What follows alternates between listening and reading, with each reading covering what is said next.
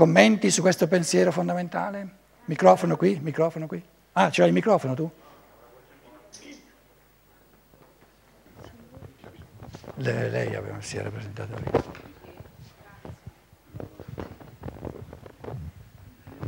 Quindi cambierà anche il tipo di procreazione. L'uomo non potrà più essere procreato così. Certo.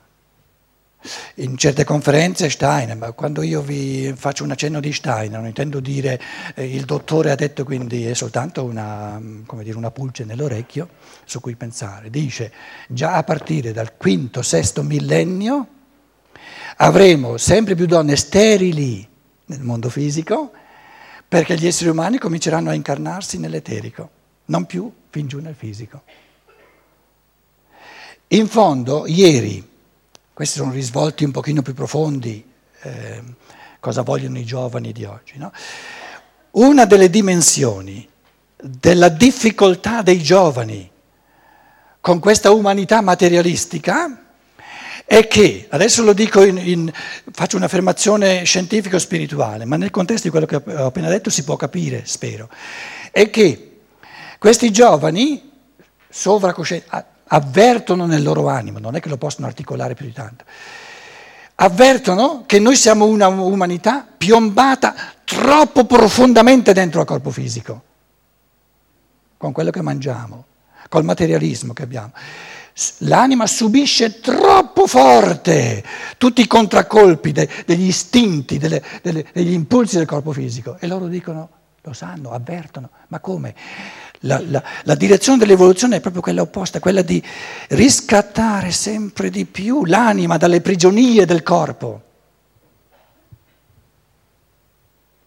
E un 27enne in Germania, eh, davanti al tribunale, dal giudice, dice, ma come, tu hai, hai rovinato tanti bambini? E lui dice, eh, non ci potevo fare nulla.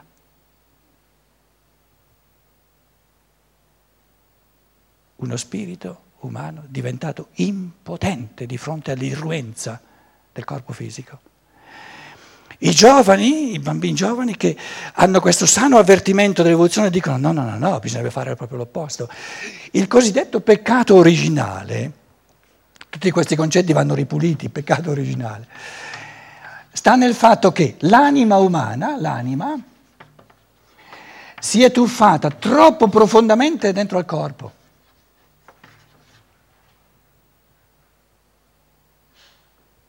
Il concetto greco di peccato in, in, in, in ehm, Omero, amartia,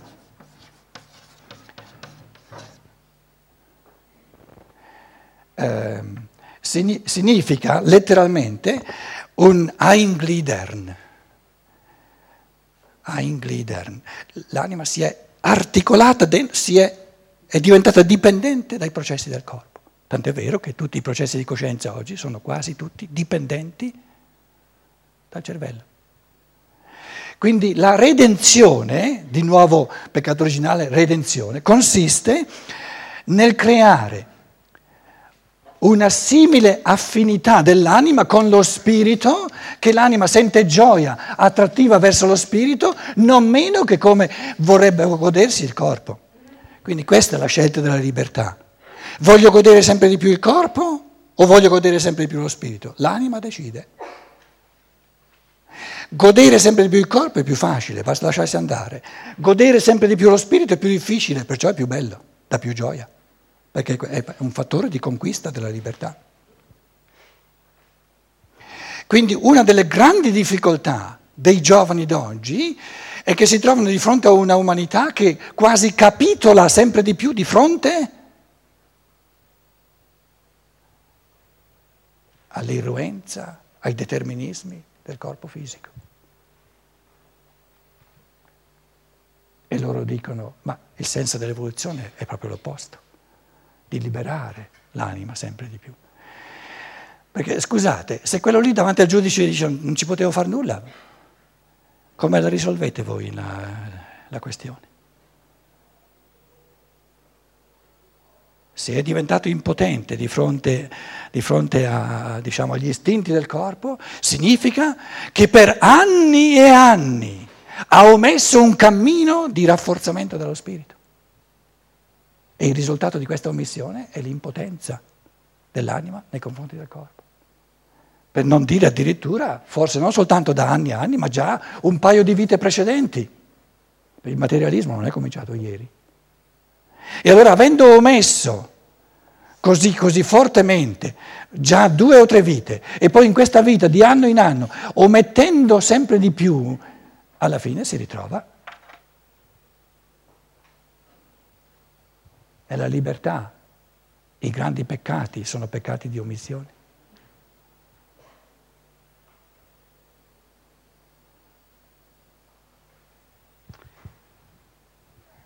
Senta, volevo fare una domanda in merito. Ah, lei ha terminato? Due genitori che decidono di rimanere insieme perché hanno due bambini da crescere, da portare alla maggiore età. Eh, dove dove comincia, dove finisce la libertà di un genitore nei confronti del, del convivente, del marito o della moglie che sia, quando uno è irresponsabile e l'altro ha coscienza per tirare grandi questi bambini? Allora, la libertà non finisce mai. Questa domanda ci dà l'occasione di concretizzare quello che io dicevo prima riguardo alla legge. È compito della legge di, siccome il bambino piccolo non è ancora capace di far valere i propri diritti e di mettere in atto i propri doveri, non è ancora adulto. Allora la legge deve decidere, deve, deve sancire non cosa i due papà e mamma devono fare fino a 18 anni, ancora meglio fino a 21 anni. La legge deve decidere quali azioni di una mamma e di un papà sono proibite. E basta.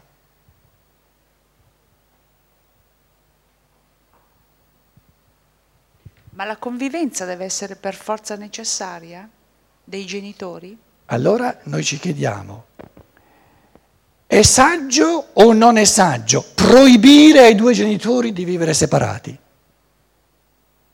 Voi pensiate che questa, questa domanda sia semplice da rispondere? Io vi dico è molto complessa. È molto complessa. E io vi direi, se noi cogliamo lo spessore morale della libertà, se non siamo sicuri che un'azione va proibita, aspettiamo. E io non sono sicuro che, che vada proibito che vivano uno da una parte e uno dall'altra. Ho conosciuto a Roma, nei, nei, scout per esempio, ho fatto un sacco di cose con gli scout, bambine, ero con le coccinelle, di 9-10 anni, che mi dicevano, io prego la Madonna tutti i giorni che i miei genitori abbiano il coraggio finalmente di andare ognuno per i fatti suoi. Perché fin, finché restano appiccicati insieme, per salvare la faccia di fronte alla, alla società borghese c'è un, c'è un inferno in casa che io non sopporto più. Una bambina che prega la Madonna ogni giorno che i suoi genitori abbiano il coraggio di accettare che non hanno più nulla a che fare in comune, come unico modo di salvare questo nucleo familiare. A quel punto lì io mi sono detto vacci piano con i tuoi moraleggiamenti di chiesa che ti dice marito e moglie devono per forza stare insieme. E perché? Allora io dico, siccome la deliberazione sulle, sulle azioni che vanno proibite, il fatto di vivere distanti l'uno dall'altro, per natura lede la libertà? No? E allora non c'è bisogno di proibirlo. Però questo comporta una società matura, che ha il coraggio della libertà. Se invece lo proibiamo, creeremo un sacco di problemi. Che motivo c'è di proibirlo? Che vivano uno distante dall'altro. Che motivo c'è? Se voi mi dite è perché lei dà la libertà dei bambini, vi porto l'esempio di questa bambina che prega la Madonna ogni giorno che abbiano il coraggio di separare. Con questo io non dico nulla contro, con, non detto nulla contro papà e mamma che volentieri vivono insieme, naturalmente è ancora meglio, ma se, se, non, se non funziona vogliamo costringerli? Sarebbe saggio costringerli? La gestione della libertà, cari signori e signore, diventa sempre più complessa e perciò questi orientamenti sono fondamentali. Abbiamo diritto di proibire solo quelle azioni in rapporto alle quali una maggioranza ben precisa dice questa azione per natura lei della libertà. Soltanto allora abbiamo il diritto di proibirla, tutto il resto è permesso. E come due persone gestiscono il loro rapporto, anche come papà e mamma, sono affari loro.